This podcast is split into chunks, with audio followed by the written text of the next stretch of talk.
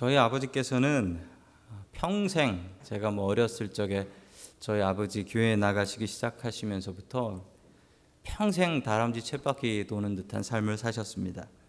새벽 기도로 하루를 시작하셨고, 그리고 밤 9시가 되면 일 마치고, 고된 일을 마치고 집에 돌아오셨습니다. 교회 가는 날 빼놓고는 항상 일하셨습니다.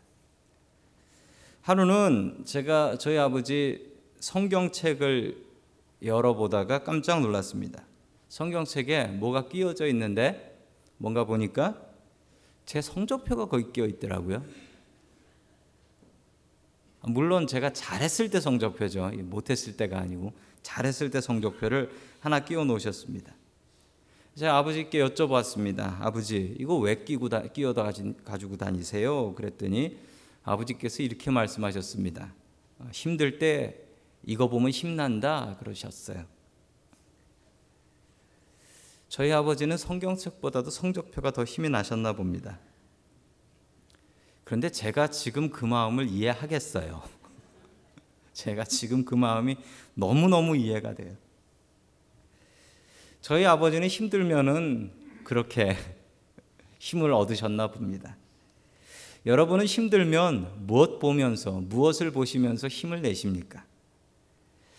오늘 성경 말씀에 보면 바울은 두 가지 사실로 힘을 내고 있습니다. 여러분, 바울의 이 두 가지 힘내는 비결, 우리도 배워서 우리도 그 두 가지로 힘내며 살아갈 수 있는 저와 여러분 될 수 있기를 주님의 이름으로 간절히 축원합니다. 아멘. 첫 번째 바울의 힘내는 비결은 하나님의 종이라는 것을 명심하는 것이었습니다. 그러면 힘이 나요. 아무리 힘든 일이 있어도 이게 내가 힘들어서 힘든 거냐, 내가 하나님이라다가 이런 거지, 이 마음을 품고 나면 아무리 힘든 일도 힘든 게 아니라 내가 이렇게 힘들고 나면 분명히 주인한테 칭찬받는다. 여러분, 힘들고 서러운 게 그게 그냥 끝나는 게 아니고 내가 주님 앞에 서는 그날 내가 주님께 이게 칭찬받을 일이다. 무엇을 생각하면요? 내가 하나님의 종이다. 여러분, 주로 저를 주님의 종이라고 부르는데 여러분 그렇지 않습니다. 우린 모두가 다 주님의 종이에요. 어느 토요일 날 어느 목사님께서 설교 준비 안 하시고 죽도록 골프를 치셨답니다. 설교 준비 안 하고 교회를 가려고 하니까 주일날 아침에 정말 교회를 가고 싶지 않은 거예요. 여러분, 목사가 설교 준비 안 하고 주일날, 이거 악몽 중에 큰 악몽입니다. 저도 종종 그런 악몽 꿔요. 두 개인데, 학창시절인데 시험 준비 안 하고 갔는데 시험이라고 하면 악몽이고, 또 주일날인데 설교 준비 안 하고 교회 가는 거, 이거 엄청난 악몽입니다. 아침에 일어나 보니까 교회를 가기가 싫은 거예요. 야, 설교 준비를 하나도 안 했으니 이거 어떻게 하냐. 그러다가 장로님께 전화를 해서 죽어가는 목소리를, 장로님, 제가 지금 몸이 안 좋아서 교회를 못 갈 것 같습니다. 부목사님에게 설교하라 하십시오. 뚝. 끊고 나니 몸은 멀쩡한데 주일날 할 일이 없는 겁니다. 교회를 갈 수도 없고. 그래서 목사님께서 다시 골프장을 향하여 가시는데, 아니, 주일날 예배 시간에 목사님이 골프장에 돌아다니면 사람들이 알아볼 거 아닙니까? 그래서 모자 쓰고 큰 선글라스 끼고 마스크까지 써서 완전히 목사님 아닌 것처럼 변장을 하고, 그리고 가서 치는데 그날따라 왜 이렇게 잘 맞는 겁니까? 아, 하나님의 은혜로 뭐 이렇게 잘 맞는지 그러다 홀인원을 했네. 그러자 이것을 바라보고 있던 하늘의 천사가, 하나님, 이거 너무한 거 아닙니까? 목사가 거짓말치고 골프장에 가 있는데 주일 성수 안 하고 벼락을 내리셔야지, 왜 홀인원이 웬 말입니까? 라고 하니 하나님께서 이렇게 말씀하셨답니다. 이게 벌이다. 저놈이 저걸 어디 가서 자랑하겠냐. 저 목사 마음을 생각해봐라. 지가 홀인원 쳤다고 얘기도 못하고 사람들이 알아볼까봐. 저게 가장 큰 벌이다. 여러분, 세상 사람들은 무엇인가에 중독되어서 살아갑니다. 여러분, 현대인들은 무엇인가 중독되어서 살아갑니다. 여러분, 무엇에 중독되어서 살아가고 계십니까? 한국 사람들의 특징을 나타내는 전 세계 지도에 각 민족의 특징을 나타내는 지도가 있는데, 거기에 한국 사람은 당당하게 뭐로 올라왔을까요? 일 중독이랍니다. 여러분 이것도 중독이 된대요. 일터 가서 일하고 집에서 일하고 놀면서도 일하고 잠자면서도 일하는 생각하고 주말에는 옷 갈아입고 또 일하고. 이거 여러분 한국 사람들 아닙니까? 한국 사람들. 어떤 분들은 또 드라마에 중독된 분들이 있어요. 한국 분들이 드라마 중독돼가지고 항상 뭐 옛날에는 TV 앞에 앉아 있어야지 봤는데 요즘은 그냥 인터넷으로 이렇게 다 봐가지고 원하는 시간에 한도 끝도 없이 처음부터 끝까지 다 볼 수 있어요. 한국 드라마 재밌다고 한국 사람만 중독된 게 아니라 미국 사람들도 중독되고 다들 이 한국 드라마 보느라고 중독이 되어 있습니다. 여러분 중독이 뭡니까? 중독은 내가 무엇인가를 컨트롤, 조정하는 게 아니고 그것이 나를 컨트롤, 조정하는 게 중독이다. 어딕티드 됐다라고 합니다. 바울은 무엇인가에 중독되어 있습니다. 바울이 이렇게 이야기합니다. 나는 다 함께 디도서 1장 1절 말씀입니다. 시작. 하나님의 종이요 예수 그리스도의 사도인 나 바울은. 아멘. 편지의 처음입니다. 디도한테 보낸 편지의 제일 처음에 쓴 말은 하나님의 종이요. 바울은 자랑스럽게 이야기합니다. 나는 하나님의 종이다. 여러분 지금 종이라는 말과 2000년 전 종이라는 말은 느낌이 완전히 다릅니다. 여러분 노예예요. 머슴이에요. 로마 시대에는 수많은 노예들이 있었습니다. 노예는 주로 어떻게 생기냐면 돈을 갚아야 되는데 빚을 못 갚으면 몸이 팔려서 노예가 되는 겁니다. 서러운 일이죠. 자유가 없습니다. 출퇴근의 자유도 없습니다.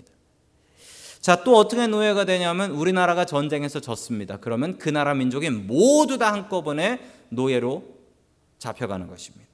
어느 날 갑자기 우리나라가 전쟁에 지면서 다 노예가 돼버린 거죠. 로마는 노예로 먹고 살았습니다. 로마에 심지어 로마 시내에 자유인과 노예의 비율은 1대4였다고 합니다. 4명의 노예가 일해서 1명의 자유인이 먹고 살았다라는 것이죠. 자유인은 일할 필요가 없었습니다. 그냥 노예만 잘 감시하면 되는 것이었죠. 노예들이 다 일을 했습니다. 노예는 주인의 일을 다 하고 그리고 주인은 그냥 놀면 되는 것이었습니다. 그런데 여러분 모두가 다 이렇게 살았던 건 아닙니다. 부자들은 노예를 사서 노예에게 일을 시켰지만 가난한 평민들과 서민들이 있었습니다. 여러분 중산층이라는 게 요즘 생겨난 말이에요. 2000년 전에는 중산층이란 말 없었어요. 부자하고 가난한 사람. 부자는 조금, 가난한 사람은 대부분이었습니다. 자, 그런 가난한 서민들의 삶을 잘 나타내주는 말씀이 우리 예수님의 비유 마태복음 20장 7절에 잘 나타나 있습니다. 같이 봅니다. 시작. 그들이 그에게 대답하기를 아무도 우리에게 일을 시켜주지 않아서 이러고 있습니다 하였다. 그래서 그는 당신들도 포도원에 가서 일을 하시오 하고 말하였다. 아멘. 자, 포도원 비우고 포도원의 일꾼을 구하기 위해서 나선 주인의 모습입니다. 그리고 일을 찾기 위해서 있는 사람들이 나타나 있습니다. 당시에 이런 사람들을 품꾼이라고 합니다. 영어로는 day laborer라고 하죠. 품꾼이라고 하는데 종하고 품꾼을 좀 구별하셔야 됩니다. 종은 주인이 있어서 그 주인이 시키는 일을 해요. 그런데 여러분 종이 노예가 모두 다 학대를 당했던 건 아니고요. 종도 월급을 받는 종들이 있었습니다. 월급을 받아서 재산을 모으는 종들이 있었어요. 때로는 저런 종들이 주인보다도 성공해서 부자가 되는 경우도 있었다라고 합니다. 여러분 그런데 저 품꾼을 보십시오. 품꾼은 뭐냐면 자유인입니다. 옛날에는 이 고용 안정성이 없었습니다. 여러분 한국보다 미국이 이 해고가 더 쉽다면서요. 한국에서는 해고가 쉽지 않은데 미국에서는 24시간 내에 짐 싸가지고 나가시오. 그러면 짐 싸가지고 그냥 나가버려야 되죠. 2000년 전에는 고용 안정이 없었습니다. 어제는 어디 가서 일을 했어요. 그런데 오늘은 새벽부터 나가서 자기를 데려다가 일 시켜줄 사람을 찾는 겁니다. 만약 못 찾으면 그날은 노는 거예요. 여러분 말이 노는 거지요. 당시 사람들은 저축하고 저금하고 뭐 이런 것도 없었기 때문에 하루 벌어서 하루 먹습니다. 그런데 오늘 나가서 일거리를 못 찾으면 여러분 어떻게 되는 겁니까? 집에 가서 아내 볼 얼굴이 없어요. 그리고 애들 그날 그냥 굶는 거예요. 그날 굶는 거예요. 참 안타까웠던 삶이 2000년 전에 서민들의 삶, 보통 사람들이 이러고 살았다는 거예요. 여러분, 우리 교회 오실 때 보면요, 저 시저 차베스길 프리웨이를 나오면은 거기에 멕시코 분들이 자기 일자리를 찾기 위해서 쫙하니 서 있습니다. 승용차를 타고 가면 아는 척을 안 해요. 그런데 제가 교회 밴을 몰고 가면요, 처음에는 사람들이 막 이렇게 저를 보고 이래가지고 제가 좋아서 저한테 아는 척하는 줄 알았는데, 제가 다른 차를 타고 가면 안 그러더라고요. 밴을 타고 가면 일할 사람을 찾는 줄 알고 막 이렇게. 여러분, 그 사람들이 낮 12시까지도 막 이러더라고요. 여러분, 12시까지 이러면 그 사람은 그날 일을 못 찾은 거예요. 공치는 거예요. 가난한 서민들의 삶입니다. 여러분, 차라리 종이 나은 면이 있습니다. 이 데이 레이버러는, 품꾼은 일 못 찾으면 그날 굶는 거예요. 종은요, 그러는 일 없어요. 종은 주인이 먹여 살려요. 종도 못 먹여 살릴 주인은 종을 살 수도 없습니다. 주인은 종을 먹여 살려요. 정말 힘들고 어려울 때는 품꾼으로 사는 것보다 종으로 사는 게 나아서 자유인들이 자기 스스로 종이 되기도 했다고 합니다. 차라리 종으로 사는 게 굶어 죽진 않는다. 여러분, 그 모습이 창세기에 보면 그 이집트 요셉의 이야기에 잘 나타나 있습니다. 차라리 품꾼으로 사는 게 낫다라고 합니다. 그리고 여러분, 종을 부리는 게요, 당시 사람들이, 부자들이 부렸어요. 그래서요, 당시 자유인들이 목욕하러 갈 때 한 4명 정도 데리고 갔답니다. 목욕하러 갈 때 4명 정도 데려가, 한 명은 물 떠고, 한 명은 발 닦고, 한 명은 등 밀고, 또 한 명은 심부름하고, 뭐 이런 일들을 했다라는 거예요. 그런데요, 자유인들이라도요, 이 돈 없는 가난한 자유인들은 그냥 목욕통 들고 자기가 가면 그게 엄청나게 창피하고 부끄러운 일이었다라는 기록이 있습니다. 가난한 사람들은 노예를 쓰지 못했고, 대신 이 월급 주는 게 어려워가지고 집에 일이 있으면, 뭐 이사하고 집 나를 때 일이 있으면 저 품꾼들을 써가지고, 품꾼들을 써서 하는 게 훨씬 싸고 경제적이다라는 기록도 있습니다. 여러분, 정말 어려울 때는 차라리 남의 집에 종으로 사는 것이 낫습니다. 가난한 자유인으로 굶느니 부잣집에 종으로 사는 게 훨씬 낫습니다. 종에도 등급이 있다라고 합니다. 종의 등급은 뭐로 정해질까요? 여러분, 종의 등급은 주인입니다. 주인이 잘 사는 주인이면 종은 어깨에 힘주고 살고, 주인이 별 볼 일 없는 주인이면 종은 어깨에 힘 못 주고 산다라는 겁니다. 어디 나가서 부잣집 종 만나면 그 종한테 굽신굽신 거릴 수밖에 없는 게 인생이라는 거죠. 여러분, 바울은 그 사실을 너무 잘 알고 있었습니다. 종은 주인의 등급에 따라서 그 등급이 정해진다. 여러분, 바울은 자신을 누구의 종이라고 합니까? 하나님의 종이라고 합니다. 종은 장점이 있습니다. 하나님께서, 주인이 먹여 살립니다. 그리고 종은 자기가 일을 망쳐도 그 일에 대한 책임을 자기가 지지 않습니다. 누가 대신 집니까? 주인이 대신 책임을 져줍니다. 여러분, 자유인으로 살면서 평생 걱정하시면서 사시겠습니까? 하나님의 종으로 사시면서 하나님을 의지하면서 사시겠습니까? 바울은 편지 처음에 당당하게 이야기합니다. 나는 하나님의 종입니다. 로마 시대에 수많은 노예 제도가 있었습니다. 그러나 그 노예 제도를 깼던 사람들이 바로 크리스찬들이었습니다. 로마의 무자비한 노예 제도를 무너뜨린 사람들이 크리스찬들이었습니다. 크리스찬들은 이렇게 생각했습니다. 어떻게 사람이 사람을 노예로 만들 수 있는가? 우리가 스스로 주님의 종이 되어 형제 자매를 사랑하겠다. 로마의 크리스찬들이 많아지면 많아질수록 노예 제도는 자리를 잃어갔습니다. 끝내 노예 제도를 없앤 것은 크리스찬들의 믿음이었습니다. 여러분, 바울의 마음을 품고 살아가길 원합니다. 바울은 자신을 종이라고 생각하며 살았습니다. 여러분은 여러분을 종이라고 생각하십니까? 여러분이 여러분을 종이라고 생각하지 않으셔도 여러분은 이미 무엇인가의 종입니다. 어떤 사람은 술의 종이 된 사람이 있고, 어떤 사람은 돈 버는 것에 종이 되어 살아가는 사람도 있고, 어떤 사람은 컴퓨터와 스마트폰에 종이 되어서 살아가는 사람도 있습니다. 여러분, 요즘 젊은 사람들 나이 드신 분 할 것 없이 스마트폰 중독 아주 심각합니다. 심지어는 이런 제품도 나왔어요. 이 전화기인데요. 여러분, 이게 전화기 모양입니다. 전화기 모양. 그리고 앞에는 No phone이라고 써져 있습니다. 이걸 의사 선생님들이 처방해 준대요. 정신과 의사 선생님들이 스마트폰 중독돼서 이거 안 쥐고 있으면 손 떨리는 사람들한테 이거 쥐고 있으면 든든하답니다. 여기 혹시 필요하신 분 계세요? 지금도 열심히 주머니 속에서 만지작 거리시는 분들 계십니까? 우리는 무엇인가에 중독되어서 삽니다. 여러분, 그러나 우리가 중독되어야 될 분 한 분입니다. 하나님. 우리가 종이 되어야 될 분은 한 분입니다. 하나님. 다른 것에 종이 되면 불행합니다. 그러나 하나님의 종이 되면 행복합니다. 우리의 뜻대로 살면 우리의 인생 망칩니다. 그러나 하나님의 종이 되어서 살면 우리는 더욱더 행복한 인생 살아갈 수 있습니다.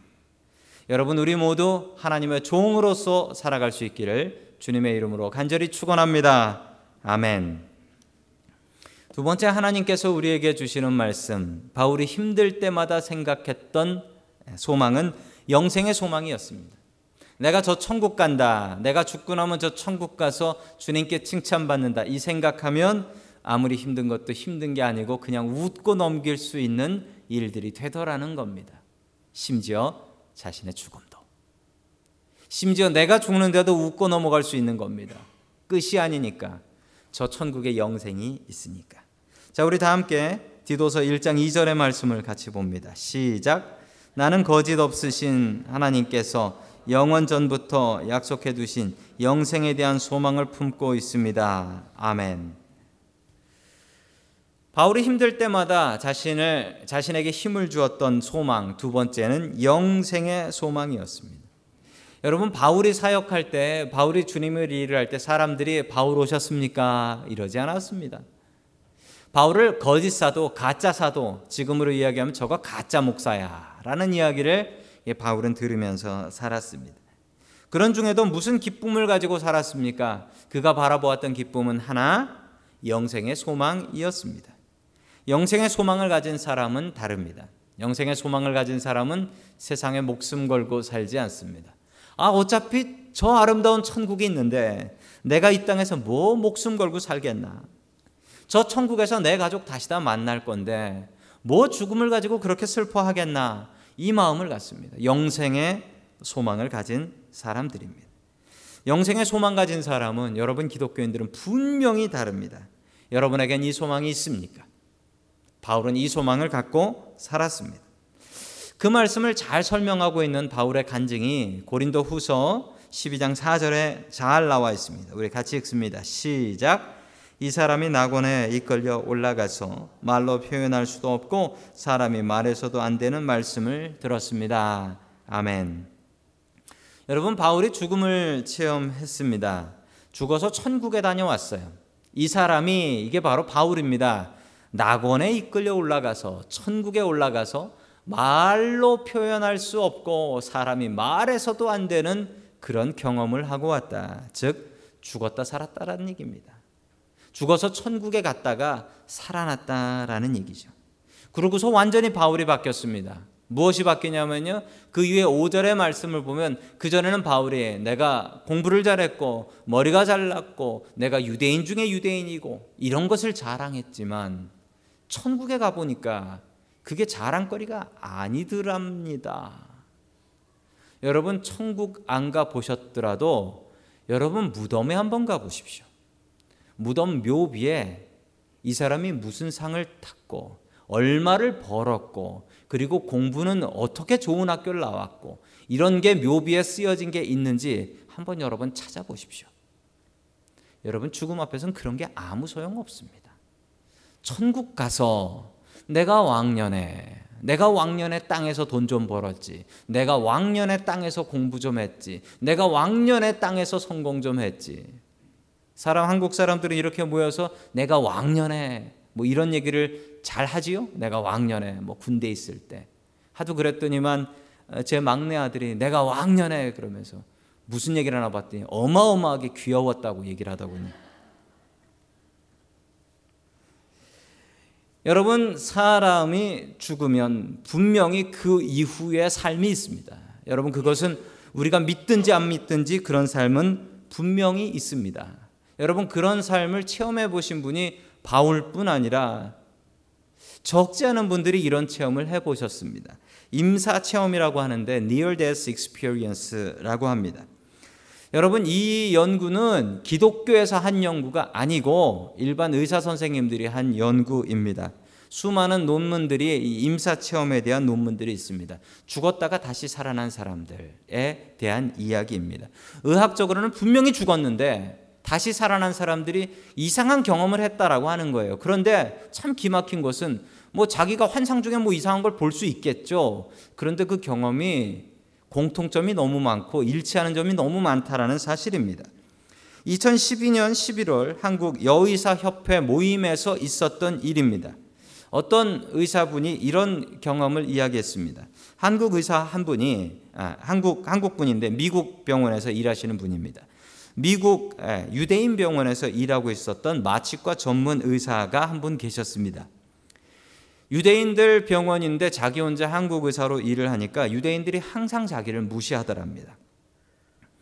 하루는 병원에서 응급사태가 발생을 했는데 자기를 무시하던 유대인 의사 중에 한 명이 갑자기 하트어택, 심장마비가 와서 쓰러져 버린 겁니다. 그리고 잠시 뒤에 이 의사의 심장과 호흡이 모두 다 정지해 버렸습니다. 그러자 이 의사의 동료들인 유대인 의사들이 와서 이 심장 전문 의사를 살리려고 CPR, 그 심폐소생술을 실시했습니다. 30분 동안 심폐소생술을 실시했지만 아무 반응도 없었습니다. 그러자 이 환자 죽었습니다, 이 의사 죽었습니다 라고 선언을 해버렸죠. 자, 그러자 옆에서 보고 있었던 이분은 마취과 의사세요. 그런데 내가 CPR 조금 더 잘할 수 있다고, 조금 더 잘, 내가 한번 해보겠다고, 자기를 무시하던 원수 같은 사람인데 한번 살려보겠다고. 그래서 무슨 오기가 생겼는지 그 쓰러진 유대인 의사를 자기가 심폐소생술 CPR을 30분 동안 실시를 했는데 30분 뒤에 살아났습니다. 이게 의학적으로는 말이 안 돼요. 호흡하고 심장이 정지, 1시간 동안 정지해서 살면 살아도 그 사람은 뇌 기능이 완전히 정지해야 되는데 이 사람이 살아났어요.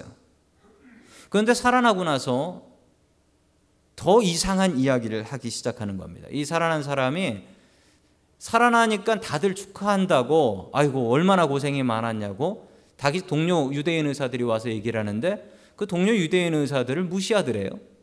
그러면서 그 중에 한 의사한테 이렇게 얘기를 했다고 합니다. 당신이 어떻게 나한테 그럴 수 있어? 라고 하더래요. CPR을 그렇게 하는 사람이 어딨어? 이 환자의 호흡하고 맥박이 정지한 것을 보고 동료 유대인 의사가 대충 심폐소생술을 했대요.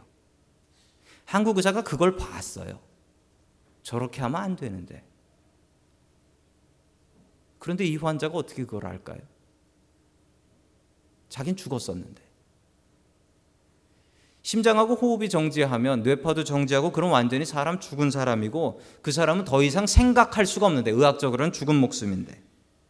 그리고 이 한국 의사한테 그렇게 고맙다고 하더래요. 나 살려줘서 고맙다고. 여러분, 이걸 어떻게 설명하시겠습니까? 이걸 어떻게 설명하시겠어요? 이런 일이 자주 일어나는 병원 응급실마다 실험을 하기 위해서 이런 실험을 했다고 합니다. 이 죽었다 살아났다는 환자들이 대부분 하는 얘기가 자기가 공중에 떠서 자기 몸을 봤다는 거예요. 그래서 이런 실험을 했대요. 환자는 밑에서 절대 볼 수 없는 위에 등불 밑에다가 신문을 숨겨놨대요. 그리고 자기가 죽었다가 살아났다는 사람한테 그 신문에 있었던 그림이 뭡니까? 라고 하는데 맞추더랍니다. 이걸 어떻게 설명하겠어요? 네덜란드에 있는 병원 10개에서 심폐소생술로 살아난 344명 중 18%인 62명이 똑같은 경험을 했다라고 합니다. 내가 죽은 것을 내가 보았다. 어두운 터널을 지났다.